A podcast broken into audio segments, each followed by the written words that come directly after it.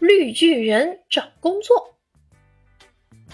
小作者邹成浩，五年级。在五零三八年十一月一日晚上，所有的反派人物集体投降，超级英雄没有了用武之地，各自开始找起了工作。美国正缺搬运工人，于是绿巨人加入搬运工的行列中。你看，他用两根手指就轻松抬起了一棵树，他的工作效率很高，一个月就有十万美元的收入。可是绿巨人总是改不了爱睡懒觉的毛病，经常上班迟到。后来被老板开除，毒液顶替了他的工作。绿巨人不怕失败，又来到了马来西亚的吉隆坡，做起了双子塔玻璃幕墙的清洁工作，一个月的收入也很高。绿巨人这次可不敢迟到了，但是只要他稍稍用力，咔嚓。咔咔咔好几块玻璃就碎掉了，因此绿巨人的工资被扣得所剩无几。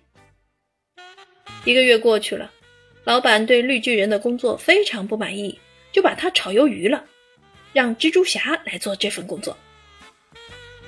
绿巨人非常无奈，没办法，他决定去当一名电焊工。绿巨人的工作效率很高，一天能焊接三列火车。可他只追求速度，不够细心，不求质量。他焊的火车不是车轮子掉了一个，就是飞速行驶时两节车厢分离。好在火车有自动保护装置，没造成人员伤亡。可这些事故让公司损失了上亿元，公司倒闭了。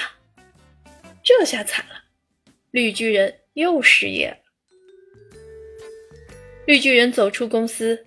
看着公司大厦的外墙上面大大的两个字“倒闭”，轻轻的叹了口气，无比懊悔的说：“唉，如果我做搬运工、清洁工和电焊工时认真一点就好了，也不至于沦落到现在这个地步啊！下次我一定不偷懒、不马虎，一定干好自己的工作。”说完，悔恨的眼泪夺眶而出。